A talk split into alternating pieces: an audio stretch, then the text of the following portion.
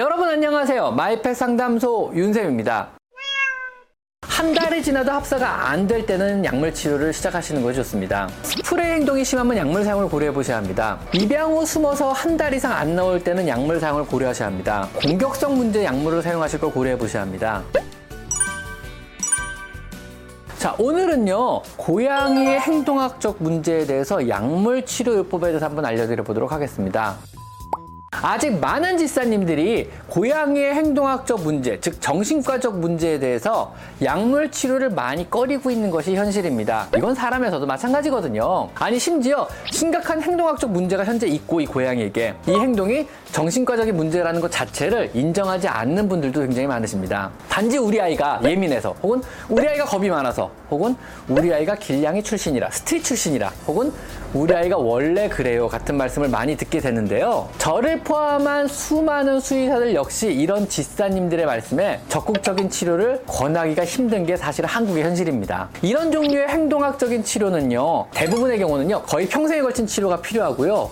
또한 그 효과가 또 즉시 나타나는 것도 아닌 2개월 혹은 6개월에 걸쳐서 서서히 나타나게 되기 때문에 자신있게 치료를 권하기도 힘든 게 사실은 현실입니다. 그래서 오늘은요, 어떤 상태일 때 고양이가 적극적으로 약물을 사용한 치료를 받아야 하는지에 대해서 한번 알아보도록 하겠습니다. 물론 약물 치료를 위한 전제 조건은요, 필요한 모든 환경 조성을 해줬음에도 불구하고, 그래도 문제 행동이 여전히 나타날 때를 말하는 겁니다. 살만한 환경이 조성이 안 되어 있다면요, 약물 치료 역시 충 분한 효과를 보기 힘들기 때문입니다. 충분한 공간이나 캣타워 등의 수직 공간, 충분한 수의 화장실, 양질의 사료, 충분한 수물 공간, 또 충분한 사냥놀이를 해주시고 여러 페로몬 제제들을 사용하고도 그래도 상황이 개선되지 않는다면요 보조적인 요법이 아닌 약물 치료를 바로 들어가는 것이 좋습니다.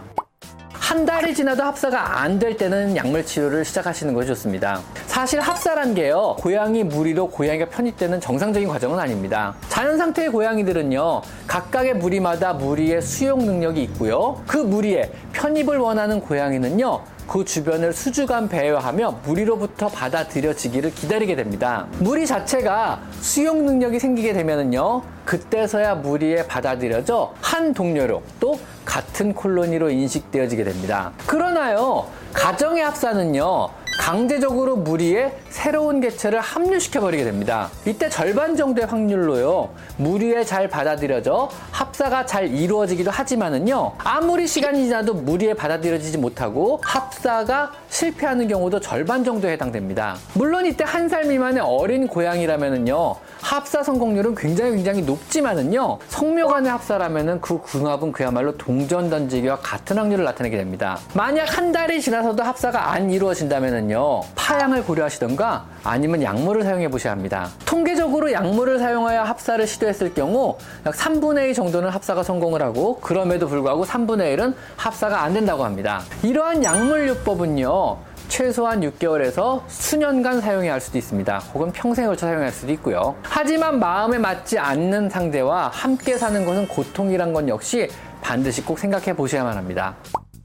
다음은 스프레이 행동이 심하면 약물 사용을 고려해 보셔야 합니다. 고양이의 스프레이, 즉 마킹이라는 행동은요, 사실 정상적인 의사소통 수단입니다. 뭐 내가 왔다감, 내 구역이야, 애인 구함, 내 거야, 뭐 이런 의미를 담고 있는 일종의 고양이 SNS라고 생각하시면 됩니다. 하지만 중성화 수술을 한 고양이는 마킹 행동을 거의 하지 않습니다. 살만한 환경이 아니라면은요, 중성화 수술한 애들조차도 마킹을 하기 시작하게 됩니다. 즉, 마킹을 한다는 의미는요, social 스트레스든 아니면 환경에 의한 스트레스든 살만하지 못한 환경으로 인해서 정말 정말 괴롭다는 표현이라고 생각하시면 됩니다. 이런 종류의 괴로움을 호소한다면요 절대로 무시하셔서는 안 됩니다. 우선 환경을 개선해서 스트레스 없는 환경으로 만들어줘야 함은 물론입니다. 무엇 때문에 스프레이를 하는지 파악을 하고 개선을 하여 다시 편안한 환경으로 만들어주시고 그런 여러 가지 환경 개선에도 불구하고 스프레이 행동이 지속된다면요 수의사와 상의하여 바로 약물 사용을 고려하셔야 합니다. 이 괴로움을 약물을 통해서 덜어줘야 되는 거죠. 다음 세 번째는요. 입양 후 숨어서 한 달 이상 안 나올 때는 약물 사용을 고려하셔야 합니다. 한 달이 지나서도 제대로 영역권을 못 다니고 숨어서 두려움에 떤다든가 집사와 새로운 관계를 형성하지 못하고 집사를 공포의 대상으로 여긴다면요 이때부터는 달리 생각해 보셔야 합니다. 고양이가 불안감 속에 산다는 것은요, 삶의 질이 아주 아주 안 좋다는 의미입니다. 공포심이나 불안감이라는 감정은요, 고양이를 항시 심한 스트레스 상황 속에서 살게 만드는 일이고요. 이런 스트레스 상황은요, 곧 신체적인 질병을 만들게 됩니다. 자, 이때부터는요, 굉장히 심각하게 약물을 사용하여 고양이의 마음을 조금 편안하게 해줄 것인지, 이 고양이의 불안감을 조금 낮춰줄 것인지, 아니면 다른 곳으로 다시 보낼지를 결정을 하셔야만 합니다. 물론 숨을 곳과 화장실, 캣타워, 페로몬 제제 충분히 살만한 공간을 조성해 주는 것은 첫 번째고요. 그럼에도 불구하고 한 달 이상을 공포나 불안감 속에 사로잡혀 있다면 적응을 못 하고요. 이것은 적응의 문제가 아닌 선천적인 공포심과 불안증의 문제입니다. 이때부터는 질병, 즉 정신적인 문제 행동으로 보고요. 적극적으로 아이의 삶의 질을 위해서 치료 행위를 생각해 보셔야 합니다. 지나치게 겁이 많은 것도 치료가 필요한 병입니다. 언젠간 적응하겠지 하는 생각이나 원래 소심한 아이니까 원래 길냥이니까 하는 아니한 생각으로 수개월, 수년을 집안 구석에서 두려움에 숨어 생활하는 고양이로 만드셔서는 절대로 안 됩니다. 이것은 공포 속에 숨어 살게 하는 고양이를 만드는 방치행위에 해당합니다. 동물병원 선생님과 상의하여 진단을 받고 약물을 처방받아 먹이기 시작하셔야 합니다. 물론 대개는 거의 평생에 걸쳐 먹여야 하는 수가 많습니다. 자, 그 다음 네 번째는 공격성 문제 약물을 사용하실 걸 고려해 보셔야 합니다. 사실 갑자기 걸어 다니는데 손이나 발을 무는 이런 사냥에 의한 공격성은요, 부적절한 놀이 행동의 일종이고, 쓰다듬다 보면 물고 도망가는 경우도 역시 공격성이라기보다는 그냥 싫어하는 행동을 한 것에 대한 반사적일 뿐입니다. 이런 종류의 공격성은요, 치료 대상도 약물 적용의 대상도 물론 아닙니다. 하지만은요, 고양이의 다양한 공격성 중에 두려움에 의한 공격성과 또 충동 조절 문제로 생기는 공격성은요, 약물 치료의 대상입니다. 고양이가 항시 불안감과 두려움에 하악질을 하며 귀를 접고 이빨을 드러내며 문대든가 혹은 드물지만요, 정말 아무 전조 증상 없이 갑자기 달겨들어서 반사적으로 휙 날아서 물어버리는 이런 충동 조절 장애에 의한 문제는요, 반드시 약물 치료를 받아야만 합니다. 물론 현재 고양이의 공격성이 치료 범위인지 약물로 조절이 되는 경우인지 아니면은 적절한 교육을 시켜야 되는 것인지 자세한 진단은 필요합니다. 여기에는요. 그때의 상황, 물 당시의 상황과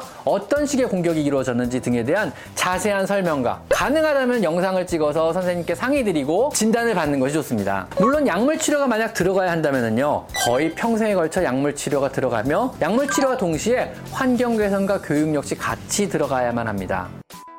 자, 오늘은요, 고양이에게 행동학적 문제가 있을 때 어떤 경우 약물을 사용했는지에 대한 좀 예민한 주제를 가지고 한번 이야기를 나눠봤습니다. 생각보다 약물이 필요한 고양이 굉장히 많습니다. 물론 각각의 세세한 경우마다요, 진단과 처방은 달라질 수 있기 때문에 주치의 선생님과 상의하여 잘 치료받으시기 바랍니다. 자, 오늘은 여기까지 마이펫 상담소 윤세입니다. 감사합니다.